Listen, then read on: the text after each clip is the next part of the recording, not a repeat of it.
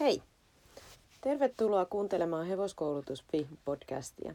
Minä olen Miisa Viikman, olen hevoshieroja, erikoistunut yliopistotasoisen jatkotutkinnon verran hevosen biomekaniikkaa ja valmennusfysiologiaa. Olen kouluttajana ja omistajana sivustolla hevoskoulutus.fi, joka tarjoaa hevosalan verkkokursseja laidasta laitaan. Tämän päivän podcastin aihe tarjottiin mulle oikein hopealautasella suoraan Hesarin etusivulta. Mä olin jo siis kirjoittanut ranskalaisin viivoin vähän kuolaimista tätä podcastia varten, mutta toi Hesarin raflaava otsikko hevosten suista, jotka on kuin jauheliha, niin muutti kyllä aika voimakkaasti tämän podcastin tulokulmaa. Tästä aiheestahan on nyt käyty siis ainakin 20 vuotta keskustelua, ihan siis jo kyllästymiseen saakka. Ja aina näillä samoilla argumenteilla ja aina ihan yhtä kuumilla tunteilla. No miksi kuolainkeskustelut sitten kuumentaa? Niin sehän on ihan sama asia kuin hevosen lihavuudesta puhuminen, eli se menee kaikilla ihon alle. Se koskee meitä kaikkia henkilökohtaisesti, koska se puuttuu meidän omaan tekemiseen, minun tekemiseen. Meistä kaikki käyttää jotain varusteita meidän hevosilla. Meidät opetetaan käyttää varusteita hevosilla. Meillä jaetaan aika paljon sellaista mutua faktana liittyen näihin varusteisiin, millä ei ole oikein mitään perusteita. Yksi hyvä esimerkki on esimerkiksi jatkuvasti hoettava pauserin kankipaikutus kuolaimissa, mikä ei pidä paikkaansa. Mutta sitä mutua opetetaan eteenpäin niin kauan, kunnes joku tulee ja sanoo, että se ei pidä paikkaansa, jonka jälkeen luonnollisesti kaikki suuttuu. No, nyt kuitenkin, kun tästä Kati Tuomolan tutkimuksesta, mikä Hesarissakin oli, niin siitä alkaa olla toista vuotta jo aikaa. Ja ihan täysin samoilla argumenteilla lähti ne keskustelut liikkeelle tänään somessa, mitä, mitä ne aiheutti silloin, kun se julkaistiin, niin ehkä nyt voisi olla kuitenkin jo vähitellen aika vaihtaa vähän sitä keskustelun suuntaa. Eli, eli voisi ruveta vähän miettimään sitä ongelmaa syvemmältäkin kuin siitä, että nyt on tällainen tutkimus tehty. Eli lähdetään liikkeelle siitä hevosen pään anatomiasta. Me puhutaan kovasta ja pehmeästä varusteesta, niin se, mistä me oikeasti puhutaan, on se, että miten ja mihin ja kuinka kovaa painetta me luodaan hevoselle jonnekin. Eli hevosella on alaleuka, niin kuin meillä ihmisillä. Alaleuka on leukanivelellä kiinni hevosen kallossa, ihan niin kuin meillä ihmisillä. No hevonen voi liikuttaa alaleukaa ylös ja alas. Se voi liikuttaa sitä sivulta toiselle. Ja se pystyy liikuttamaan sitä ilman, että se liikuttaa sen kalloa yhtään mihinkään. Ja kaikki tietää, kun hevosilla on silmien päällä semmoiset kuopat, niin niissä kuopissa kuuluisi olla rasvaa ja sen rasvan tehtävä on iskuvaimentaa leukaniveltä. Se leukanivelen pää tulee sinne kuoppaan ja kun siellä on rasvaa ja hevonen syö ja pureskelee, niin se, se tekee sinne vähän iskuvaimennusta. No, nyt sitten seuraavan kerran kun me tallille, niin laita sormi hevosen hammaslomasta sen kielen päälle ja pistä toinen käsi sinne hevosen rintalastan päälle. Niin sä tunnet, kun se hevonen rupeaa mälvään sillä kielellään, niin sä tunnet sen liikkeen hevosen rintalastassa.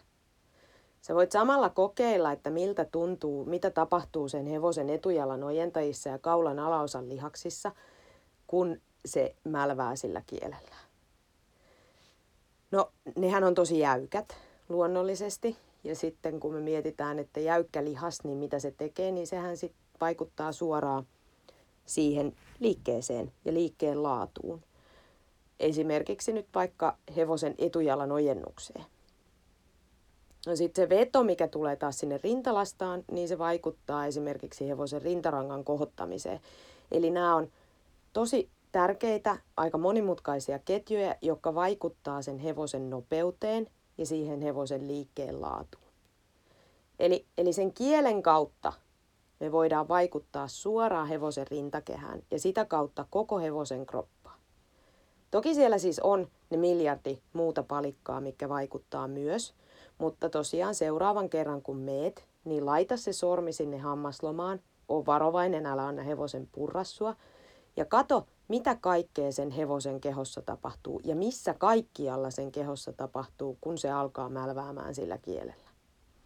Eli aika lailla kaikkialla alkaa tapahtua. Nämähän ei ole yhtä isoja nämä reaktiot sillä hevosella silloin, kun se syö. Sitä varten, että se kieli on rento ja, ja sitä varten, että se pystyy pitämään itsensä aika stabiilina ja rauhallisena. No, kuolainhan tulee siihen kielen päälle ja se vaikuttaa vääjäämättä kaikella tapaa siihen hevosen kieleen. Joko niin, että se puristaa sitä kieltä kasaan, niin kuin nivelletyt kuolaimet yleensä tekee, tai sitten se voi painaa sitä kieltä alas, kuten esimerkiksi suorat tai joku pauser ajokanki mahdollisesti tämmöiset kuolaimet sitten tekee.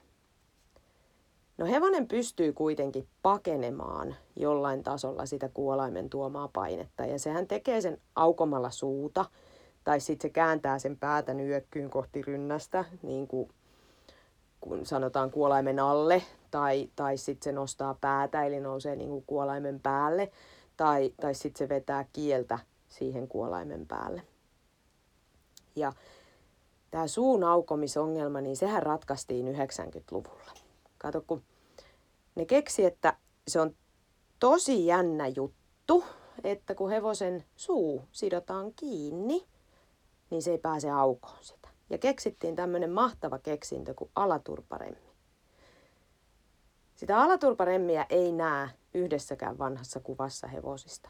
Eli se on oikeasti aika tuore keksintö.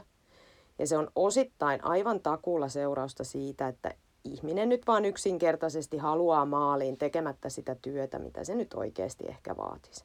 Hän niin kuin poissa silmissä, poissa mielestä. No se hevonen voi aukoa suutaan muistakin syistä kuin siitä kuolainpaineesta, eli se ei ole aina pelkästään se kuolainpaine, sillä voi olla vaikka takajalassa ontuma, ja se johtaa siihen, että se aukoo suutaan. Eli, eli se ei ole aina kädessä tai kuolaimessa, vaan se voi olla myös muualla. Mutta alaturparemmillä siivotaan vain se oire pois silmistä itse sen sairauden jyllätessä siellä taustalla. Eli niin tai näin oli sitten ontumaa tai epäsopivaa satulaa tai, tai mikä tahansa se syy siihen, että se hevonen aukoo suutaan, niin se on vain oire. Se ei ole se, se syy. No kaikki nämä uudet hienot anatomisesti muotoilut miklemit sun muut, niin nehän toimii siis samalla tavalla. Eli sidotaan hevosen suu kiinni, niin se ei auo sitä, kun sillä ratsastetaan tai ajetaan. Eli poissa silmissä, poista mielestä. Ja vaikka olisi kuinka hienosti anatomisesti muotoiltu, niin se ei poista sitä faktaa, että sen välineen tarkoitus on käytännössä pitää sen hevosen turpa kiinni. No siihen anatomisesti muotoiltuun, niin siihen me tullaan palaamaan myöhemminkin, mutta se on aika tärkeää huomata, että anatomisesti muotoiltu on muotoiltu aina jollekin anatomiselle poikkeavuudelle. Se ei siis missään nimessä tarkoita sitä, että se sopii anatomisesti kaikille, vaan ainoastaan niille, joilla on tämä tietty poikkeavuus, jolle ne on suunniteltu. Ja anatomiahan on siis kaikilla yksilöillä omansa – No sitten sieltä leuasta me päästään hevosen kallon puolelle. Ja jos mietitään, että Keski-Euroopassa on ainakin keskiajalta saakka, on varmaan pidempäänkin, mutta, mutta keskiajalta nyt ainakin, niin viety oripukille kapsonilla. Sillä hevosella on voinut olla kuolaimet suussa, mutta se hevosen fyysinen hallinta tapahtuu sillä kapsonilla. Ja kapsonihan on siis semmoinen riimun näköinen kuolaimeton, jossa on kolme rengasta siinä turparemmissa, kaksi siellä reunoilla ja sitten yksi keskellä tuossa nenäpiin päällä. Ja nyt mä haluan, että sä teet semmoisen pienen harjoitteen. Eli sä voit istua alas tai sitten sä voit seistä paikoillaan, mutta rupee liikuttaa sun leukaa. Pidä sun pää paikoillaan ja pyöritä sitä leukaa puolelta toiselle Ja auet suuta auki ja kiinni. Ja mieti samalla, että miltä se tuntuu sun niskassa, lantiossa ja alaselässä. Ja pystytkö sä liikuttaan sun leukaa ilman, että sä liikutat sun niskaa? Eli pystytkö pitämään pään paikoillaan muuten, mutta liikutat vaan sitä leukaa. No, nyt sitten kun sä oot aikas pyöritellyt sitä leukaa, niin ota ittees nenästä kiinni, ihan tälleen rehellisesti nenästä kiinni. Ja käännät sun päätä puolelta toiselle kädellä ja nostat ylös ja alas ja vähän pyörität. Pystykö tekemään sen liikuttamatta sun niskaa ollenkaan? Ja kumpi näistä tuntuu enemmän sun selkärangassa? Se, että sä pyörität nenästä kiinni pitää vai se, että sä pyörität pelkkää leukaa, alaleukaa? Hevonenhan on neliraajanen ja sillä on ehkä himpun verran pidempi kaula kuin meillä ihmisillä, mutta tämä on aika lailla molemmilla meillä sama asia. Tämä toimii meillä samalla tavalla. Eli hevosen kallo on kiinni hevosen selkärangassa, eli tarkemmin atlasnikamassa, kaularangan ensimmäisessä nikamassa, eli selkäranka. Ja sä et pysty kääntämään hevosen päätä vaikuttamatta kaulan kautta aina tuonne lantioon ja häntään saakka just sitä varten, että se kallo on kiinni siinä hevosen selkärangassa. Ja sen takia ne orit viedään pukille mieluummin sillä kapsonilla kuin niillä kuolaimilla. Sillä kapsonilla saadaan liikutettua hevosen kalloa ja rankaa ja hevonen ei pääse väistään sitä painetta – toisin kuin mitä se pääsisi esimerkiksi kuolaimella, niin se voisi purra siihen kuolaimeen kiinni tai se voi aukoa sitä suutaan tai kääntää leukaa jopa kumpaan suuntaan, jolloin se ei vaikuta yhtä voimakkaasti siihen hevoseen. Ja tästä syystä mä pidän kuolaimettomia ihan yhtä ongelmallisina kuin kuolaimia. Mä, mä en pysty vertaamaan niitä oikein toisiinsa. Joitain kuolaimettomia mä pidän ongelmallisempina kuin joitain kuolaimia. Ja kun se suun sisäosa ja kieli on kuitenkin pehmyt kudosta ja niihin tulevat vauriot ehkä paranee nopeammin kuin, kuin sinne kallon puolelle tulevat. Ja siellä kallon puolella on vähemmän pehmytkudosta ja enemmän kovakudosta niin, niin siellä vaikutetaan niin voimakkaasti suoraan niveliin, nivelsiteisiin, jänteisiin, hermoihin. Eli, eli molemmat on ihan yhtä pahat, ihan sama miten sitä vääntää. Hevosen pää on tosi herkkä, ihan niin kuin meillä ihmisilläkin. Meidän kasvot on tosi herkät. Hevosilla ne on to, myös tosi herkät. Mutta niitä kuolaimia se hevonen pystyy väistelee, ellei sillä nyt ole sidottu se turpa kiinni. Eli, eli kuolaimettomia se ei väistä ihan yhtä helposti. Ja kun, kun sitten kun ne ei pääse puremaan siihen kuolaimeen niillä kuolaimettomilla, niin ne rupeaa vetämään sitten leukaa rintaan sinne luotiviivan taakse tai rupeaa heiluttaa päätään vähän niin kuin headshakingissä. Mutta se ei ehkä ole ihan yhtä näkyvää se vastustelu esimerkiksi justiin sillä kapsonilla, kun, kun mitä se olisi, olisi kuolaimilla. Ja, ja kyllä sillä kapsonilla on aika helppo kuitenkin pakottaa esimerkiksi hevosen pää johonkin tiettyyn asentoon ilman, että se pystyy sitä kauheasti vastustamaan. No toinen anatominen ongelma, mikä on sekä kuolaimettomissa että minkä tahansa päävehkeen turparemmissa, niin on semmoinen kuin levator labii. Eli kyseessä on tämmöinen jännelihaskompleksi, joka lähtee molemmin puolin hevosen täältä silmien alta – ja se kulkee nenäpiitä myöden aina tonne hevosen ylähuuleen. Ja jos sä painat niitä yhtä aikaa molemmilta puolilta, niin hevosen ylähuuli nousee. Sitä voi kans koittaa joskus, mutta se on vähän, se on kans herkkää aluetta, ettei nyt kannata kauheasti, kauhean kovaa ruveta puristelemaan.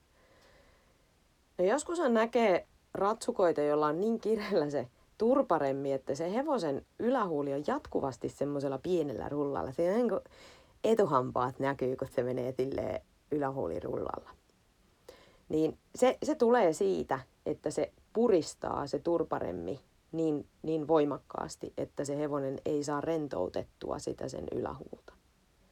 No näähän on sitten joskus hevosilla kroonisesti jopa jumissa. Joskus ne saattaa olla jopa tuommoiset niin kuin hyvin arpeutuneen tuntuiset, semmoiset kivikovat kuivakoppurat.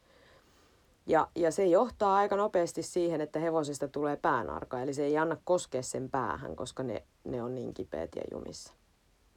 Mutta siis kaikki päävehkeet on tavalla tai toisella kehitetty tämmöisten kipupisteiden avulla lisäämään sitä ihmisen hallinnan tunnetta. Ja nimenomaan hallinnan tunnetta. Ihminenhän on loppupeleissä aika naurettavan pieni ja heikko. Et ei aikuinen mieskään, niin sillä ei riitä voimat, jos se rupeaa settiksen kanssa laittaa hanttiin niin kuin tosi paikassa. No, naruriimu on hyvä esimerkki. Sehän on suunniteltu alun perin niin, että, että ne solmut on tehty hevosten kasvojen hermopisteiden kohdalle. Ja, ja hevosillahan on siis kasvoissa tosi paljon hermoja.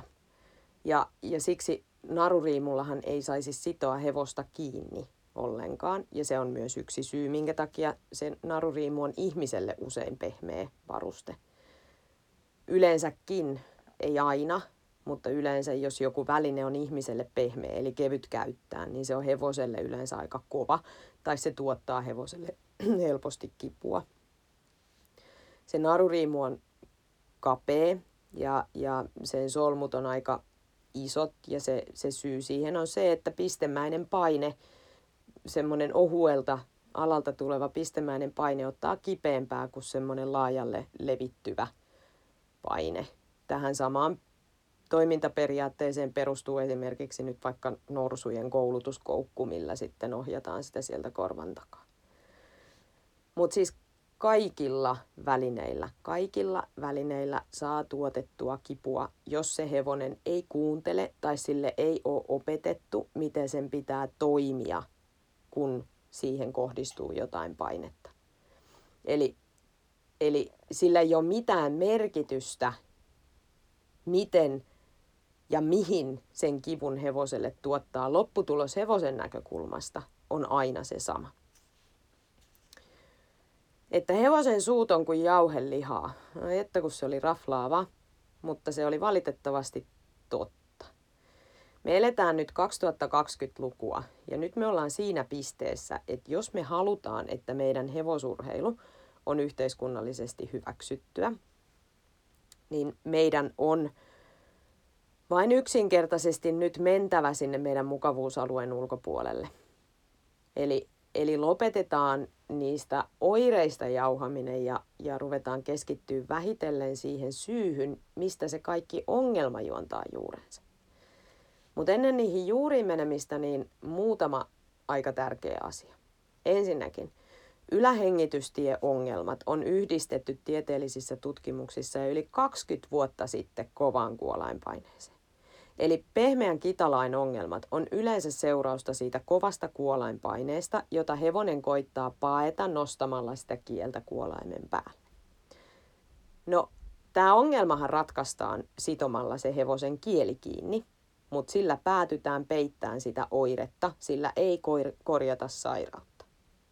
No hevonenhan ei voi tukehtua sen kieleen, se on urbaani legenda, tai se ei voi nielasta sen kieltä siis mutta hevosen hapenotto voi heikentyä, jos sillä on tosi kova kuolainpaine, mitä se koittaa paeta nostamalla kieltä kuolaimen päälle.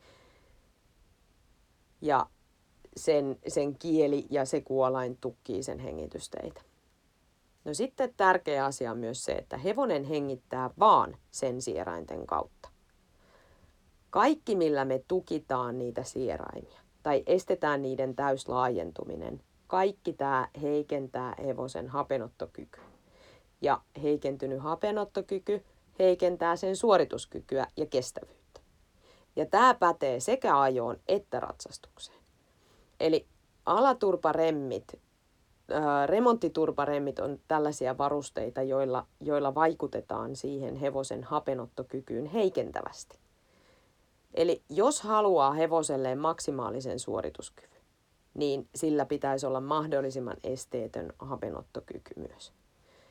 Laukkahevosilla ei yleensä käytetä turparemmia lainkaan. Toki nyt sielläkin rupeaa kaiken näköisiä hilavitkuttimia tuleen radalla oleville hevosille, Mutta vielä ihan niin kuin muutama vuosikymmen takaperin, niin, niin, niin ne on aivan minimaaliset ne, ne varusteet, mitä laukkahevosilla on. Ja edelleen enemmistö näyttää menevän kokonaan ihan ilman turparemmeja, sieraimet lautasena. No, kuolainpaineeseen ja erilaisiin kuolaimiin ja niiden toimintaperiaatteisiin löytyy aivan tulkuttomasti jo tutkimustietoa, eli ei tarvi olla minkään mutun varassa. Ehkä yksi iso ongelma on juuri se, että ei ymmärretä päävehkeiden näitä toimintaperiaatteita, kuolainten eri, eri kuolainten toimintaperiaatteita ja niiden vaikutuksia, vaikka niistä pitäisi olla jo aika lailla sitä tietoa saatavilla. Ja sitä tietoa ei noista varusteista ehkä kannata silti hakea niin kuin kauppiaiden sivuilta, koska joku amerikkalainen on saattanut kirjoittaa johonkin sivuilleen, että nämä kuolaimet toimii näin ja näin, jonka jälkeen loppumaailma sitten kopipeistaa sen omille sivuilleen ja se tieto vaan siirtyy mutuna eteenpäin ilman, että sille on faktaa, että toimiiko ne oikeasti niin ja niin. Mutta että kuolaimista löytyy jo aika hyvin tutkimuksia ja sieltä löytyy ihan niin kuin röntgenkuvista lähtien, että miten ne vaikuttaa siellä hevosen suussa. Ja sitten viimeisenä huomiona nyt tässä kohtaa vielä, että kuolainten ja kuolaimettomien vertailu tässä kohtaa on vielä ihan tyhjän kanssa. Meillä ei ole objektiivisia tutkimuksia, miten kuolaimettomat vaikuttaa hevosten kehoon ja hevosten hyvinvointiin, jolloin ne eivät ole vielä mitenkään vertailukelpoisia keskenään. Molempia voi mun mielestä käyttää, kunhan tietää, mitä käyttää ja miksi käyttää ja miten käyttää. Ne on niin kuin ne oleellisimmat. Mutta että nyt me voidaan mennä sinne ongelman ytimeen, eli siihen koulutukseen ja siihen ihmisen käden motoriikkaan. Ja tässä on nyt sitten ihan, ihan turha lähteä syyttää näistä klikkiotsikoista ja tutkimustuloksista jotain heittomerkeissä muita, koska tämä ongelma itsessään lähtee meistä kaikista, minusta myös. Ja, ja siksihän se, komment, se, se ongelma myös kuumentaa ja siitä keskustelu kuumentaa, koska se koskee meitä kaikkia. Eli, eli ei lähdetä siihen, että en minä, mutta ne muut. Meillä on kaikki hienot kiikut, viulut, kiikut ja keinot ja koulutuskeskukset ja systeemit, mutta sitten kun me ruvetaan puhumaan ohjastuntumasta, niin kaikki on silleen, että mm, mm, en minä, mutta ne kaikki muut. Kun fakta on kuitenkin se, että se ohjastuntuma on kuolainkeskusteluiden ydin, ydin. Aina. Ja se ei ole sidottu mihinkään lajisuuntaan. Se, se, se koskee kaikkia hevosurheilun lajisuuntia. Ja Kukaan ei ole saanut näissä tutkimuksissa vielä täysin puhtaita papereita. Ensimmäiset ohjaspainetutkimukset on tehty 1999, jolloin valjakkoajo ja lännenratsastus sai melko puhtaat paperit, mutta en tiedä saisiko enää. Siitä on 20 vuotta aikaa yli.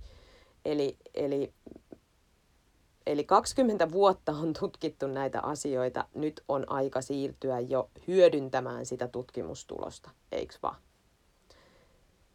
No näitä keskusteluja on myös turha kääntää siihen, siihen hampaiden raspaukseen, koska tuskin niillä kaikilla 80 prosentilla ravihevosista, joilla oli vakavia suuvaurioita, on myös hoitamattomat hampaat. Ja jos niin on, niin onhan sekin itsessään jo aikamoinen hyvinvointiongelma.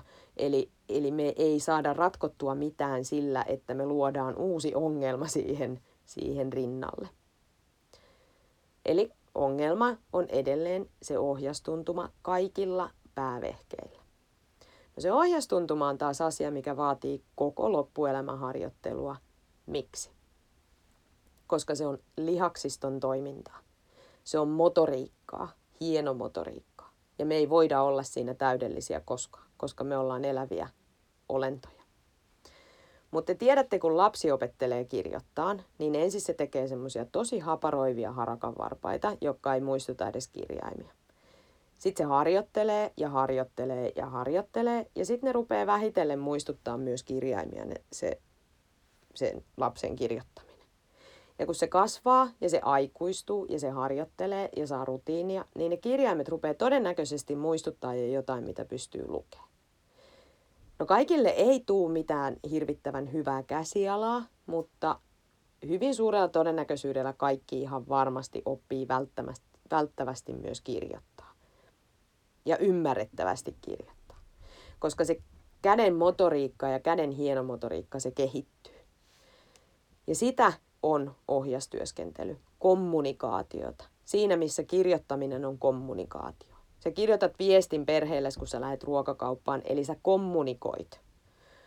Sä kerrot, mihin sä meet ja koska sä tuut takaisin. Sitä on kuolainpaine, ohjastuntuma, eli kommunikaatio. Sinä kerrot hevoselle, mihin haluat, että se menee ja mitä sä haluat, että se tekee.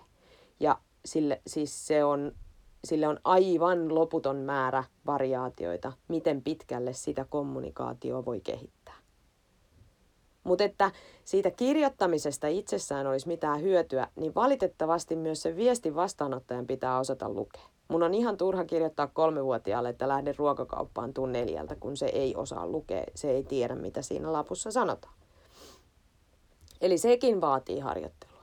Ja sitäkään ei opi kerrasta, koska siinäkin pitää ensin opetella ne aakkoset, sitten ruvetaan opettelemaan tavuja ja sitten vasta puhutaan, ruvetaan niin lukeen sanoja – ja, ja paljon, paljon, paljon, paljon myöhemmin pystytään lukemaan kokonaisia lauseita. Ja siis tämähän on nyt se kaikista inhottavin osuus tästä koko asiasta.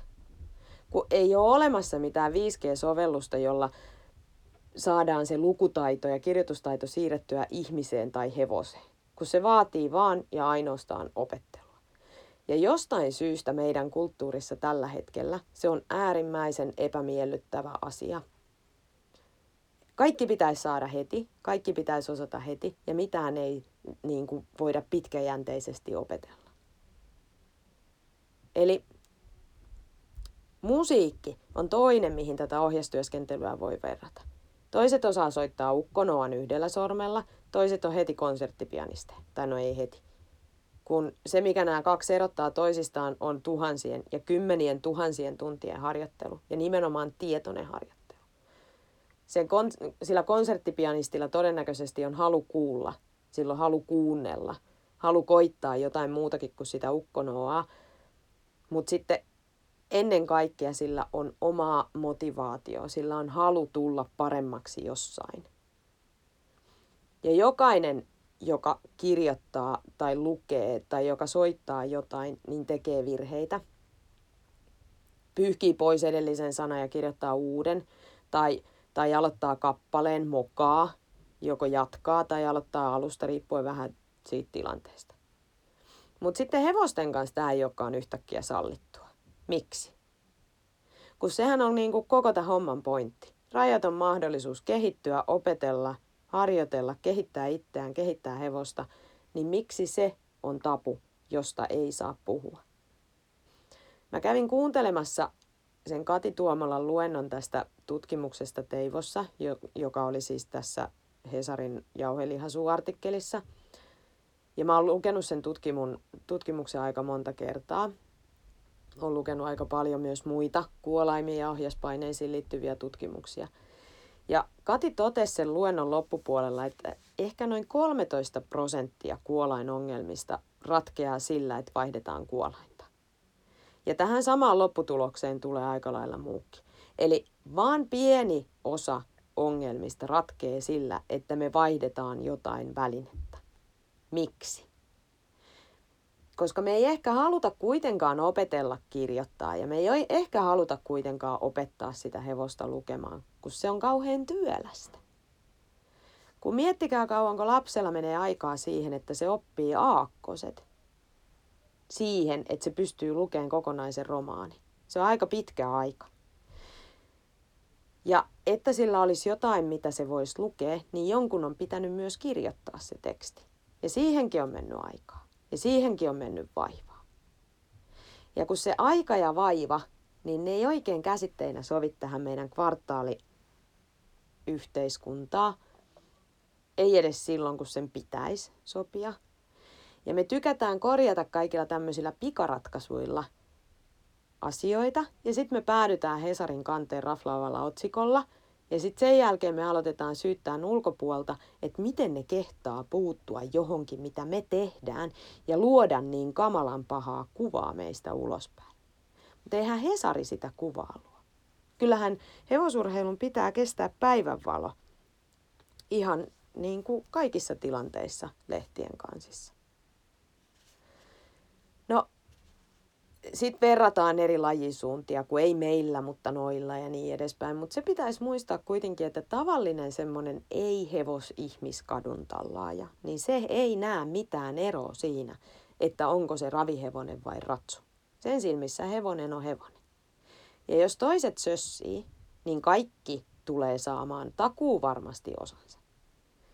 Ja tämä olisi ihan hyvä muistaa, että ei ole mitään kollektiivista. Tämä ei koske meitä, vaan ainoastaan noita. Kaikki negatiivinen julkisuus, mikä koskee hevosia, koskee koko hevosalaa. Ja kukaan ei saa mitään sädekehää, eikä kukaan saa synninpäästöä ulkopuolisten silmissä – vaan tällä hetkellä kaikki hevosihmiset tekee kuolaimilla hevosten suusta jauhelihaa alkaen nyt tästä päivästä, koska valtakunnan ykköslehti kirjoitti näin. Mutta siinä ei niinku auta syyllistää eikä siinä auta syyllistyminen, kun ainut asia, mikä siihen auttaa, on harjoittelu. Harjoittelu, harjoittelu, harjoittelu. Saa tehdä virheitä. Tulee vääjäämättä tekee virheitä koitapa kirjoittaa tietokoneella 20 lausetta niin nopeasti kuin pystyt ja laske sen jälkeen, että montako kertaa pyyhit ja kirjoitit uudestaan. Se on ihan sitä samaa motoriikkaa ja hienomotoriikkaa. Eli keskitytään niiden raflaavien klikkiotsikoiden sijaan siihen itse ongelmaan, niin sitten me saadaan jatkossa pidettyä ne otsikot vähän maltillisempana ja voidaan antaa hevosalasta vähän positiivisempaa kuvaa. Ja se ohjastyöskentely, niin sehän ei ole siis helppoa. Ja sitten kun siinä on vielä se ongelma, että se ei toimi kaikkien hevosten kanssa ihan samalla lailla. Kun tästä päästään ehkä sitten siihen kielten opiskeluun, että ensin pitää opetella kirjoittaa ja lukeen suomeksi ja sitten ruvetaan niin kuin harjoittelemaan sitä englanniksi ja ruotsiksi ja niin edespäin, niin tämä on nyt vähän sama asia että jos sulla on kolme hevosta, niin ne todennäköisesti kaikki puhuu vähän eri kieltä, ne kommunikoi eri tavalla. Eli tätä ohjastyöskentelyä voi myös kuivaharjoitella, vaikka kotisohvalla, samalla kun katsoo TVtä. Meillä kaikilla ihmisillä ei ole mahdollisuutta, tai minulla on, mutta ei kaikilla ihmisillä ole mahdollisuutta päästä ohjastaan tai ratsastaan useita erilaisia hevosia, niin, niin silloin kun sitä kuivaharjoittelee, niin pystyy kokeilemaan erilaisia asioita. Voidaan jossain kohtaa laittaa meidän hevoskoulutuspisivuille siitä vinkkejä, että miten sitä kuivaharjoittelua voidaan tehdä. Sitä voi tehdä kaverin kanssa, sitä voi tehdä lasten kanssa. Se olisi hyvä itse asiassa äitilapsi tekeminen myös, varsinkin tälleen karanteeniaikaan, niin, niin, niin äärimmäisen hyödyllistä. No sitten meillä on hevoskoulutusfisivustolla niin Kirjorinteen Niinan aivan mahtava kurssi ohjastyöskentelystä ratsastajille. Niina on yksi ihminen, joka on avannut vuosia sitten niin kuin ratsastuksen näkökulmasta mulle tuota ohjastyöskentelyä tosi paljon. Se selvensi minulle hyvin paljon asioita, mitä pitää tehdä. No ratsastuksessa on semmoinen haaste, että kun siinä pitää hallita itsessään pari muutakin palikkaa kuin vaan ne kädet, niin, niin se on vaan niin kuin yksi semmoinen bonus lisähaaste. Mutta opetelkaa eri kuolainten toimintaperiaatteita, miten ne vaikuttaa hevosen kehoon. Kokeilkaa hevosilla erilaisia kuolaimia, vertailkaa, miten toimii. Jollain ihmisellä – saattaa toimia joku tietyt kuolaimet paremmin kuin jollain toisella ihan käden hienomotorisista syistä johtuen. Eli, eli se ihminen hallitsee käsiään eri tavalla kuin joku toinen ihminen. Eli näihin, sitä varten ei ole olemassa yhtä ainoa oikeaa, vaan on vain hillitön määrä erilaisia variaatioita. Tämä on vähän sama asia kuin joku tykkää kirjoittaa kuulakärkikynällä ja toiset lyijykynällä. Ei, ei, se, se on hirvittävän yksilöllistä. Mutta kuolaimet ei ole siis mitään hengen asioita eikä, eikä mitään tämmöistä mutua. Ne on ihan puhtaasti siis fysiikkaa ja anatomiaa. Eli, eli ne on ihan mitattavissa ja tutkittavissa olevia asioita. Mutta sitten paras muistisääntö aina, kun lähdetään näihin kuolainkeskusteluihin ja, ja päästään näihin, näihin perusargumentteihin, mitä tulee kovasuisista hevosista tai, tai että hevonen tarvii tukea ratsastaessa tai ajaessa ja niin edespäin, niin on ehkä hyvä miettiä sitä, että, että ihminen on käyttänyt hevosta nyt kuitenkin 5000 vuotta erilaisiin töihin. Ja näistä töistä yksikään ei ole ollut semmoinen, että ihminen olisi voinut ratsastaa tai ajaa, pitää jatkuvasti kahdella kädellä ohjista kiinni. Eli sotiessa on miekkailtu toisella kädellä, joskus molemmilla käsillä. Öm, kyntäessä pitää pitää aurasta kiinni, tavaraa ajaessa on lastattu ja purettu. Eli, eli kyllä se hevosen hallinta on ollut aina jossain muualla kuin ohjissa. Ja siis tänä päivänäkin meillä on olympiatasolla pararatsastajia, joilla ei ole esimerkiksi käsiä ollenkaan. Ja, ja ihan hienosti ne vetää piffit ja puffit ja paffit ilman, ilman jatkuvaa tukea sille hevoselle. Eihän, eihän ihminen pysty, kyllä hevosen pitää pystyä seisoon omilla jaloillaan ja liikkuu niillä omilla jaloilla. Laukkapiruettihan on tehty nimenomaan siihen, että, että pystyy katso sotatantereilla katkoon päitä mielellään molemmilla käsillä samaan aikaa, kun hevonen tekee piruettia. Eli kyllä, kyllä niin kuin pitää pystyä tekemään myös ilman niitä ohjia asioita hevosten kanssa. Mutta sitten tähän lopuksi vielä, niin mä tiedän, että näihin vaikuttaa siis todella moni muukin asia. Me tullaan näihin ehkä jossain kohtaa palaamaan. Esimerkiksi hevosen genetiikka vaikuttaa, hevosen rakenne vaikuttaa, mikä on hevosen pään rakenteen korrelaatio nykyään yhä kasvaviin suuongelmiin. Siitä ehkä saadaan jossain kohtaa toivottavasti tutkittuakin tietoa, mutta että voidaanko me jalostaa tällä hetkellä semmoisia hevosia, että niiden suu ei oikein pelitä noiden kuolainten kanssa, ehkä. Mutta tota, hevosen rakenne kokonaisuutena ylipäätään vaikuttaa, kaulan liittymä, miten, millainen ryhti sillä hevosella on, niin kaikki nämä vaikuttaa, totta kai. Mutta mut se ei poista sitä, että se on ihmisen käsi, joka siellä, siellä varusteen päässä, toisessa päässä on. Ja, ja siinä pitää niin kuin ihmisen itsessään harjoitella. Eli opiskele, harjoittele, älä provosoidu tai ota itseesi näitä asioita. Tämä paranee vain ja ainoastaan sillä, että me harjoitellaan. Sillä ei ole mitään merkitystä, miten rumaksi kaikki nuo somekeskustelut äityy, niin ainoastaan harjoittelemalla me saadaan se oma pesä pidettyä puhtaana niin sanotusti. Tutkittua tietoa on taatusti tarpeeksi, että voidaan pysyä faktoissa. Ja, ja pidetään sillä omalla tekemisellä ja sillä halulla kehittyä ja halulla kehittää hevosurheilu positiivisesti noissa otsikoissa. Kaikissa epäkohdissa roikkuminen tai niiden toitottaminen, niin se ei muuta mitään. Se, se vaan pitää sitä, sitä negatiivista yllä. Mutta se meidän oma tekeminen ja se meidän oma halu muuttaa jotain, meidän motivaatio, meidän halu, niin siitä ne muutokset lähtee. Mutta kato hevoskoulutusfisivuilta Niina Kirjorinteen kurssi ohjastuntuma vaikutus ja ongelmanratkaisu. Se on kun nenä päähän oikeasti tähän aiheeseen. Katon nyt tietysti myös muut meidän kurssit. Siellä on esimerkiksi Hans Seedbackin ajokurssi. Hans Seedback on, on ajo, ajomestari ja se on yksi niitä ihmisiä, jonka ohjastyöskentelyä voisi katsoa tuntitolkulla. Siinä on jotain tosi hypnoottista. Me voidaan siihen palatakin vielä joskus. Minä olen siis Miisa Viikman ja, ja tämä oli Hevoskoulutus Fisivuston podcasti. Sä voit seurata meidän podcastia SoundCloudissa, Spotifyssa, Apple Podcasteissa, löytyy nimellä Hevoskoulutus Fi. Ja tietysti meidän sivustolla sivulla podcast voi kuunnella näitä. Sä voit kommentoida tähän aiheeseen joko sieltä Hevoskoulutus Fi-sivuston chatista tai sitten vaikka sähköpostilla miisa at hevoskoulutus.fi. Eli kaikista jauheliha-kommenteista ja systeemeistä huolimatta, niin nyt me vedetään lippu korkealle, leuka rintaa ja me lähdetään harjoittelemaan.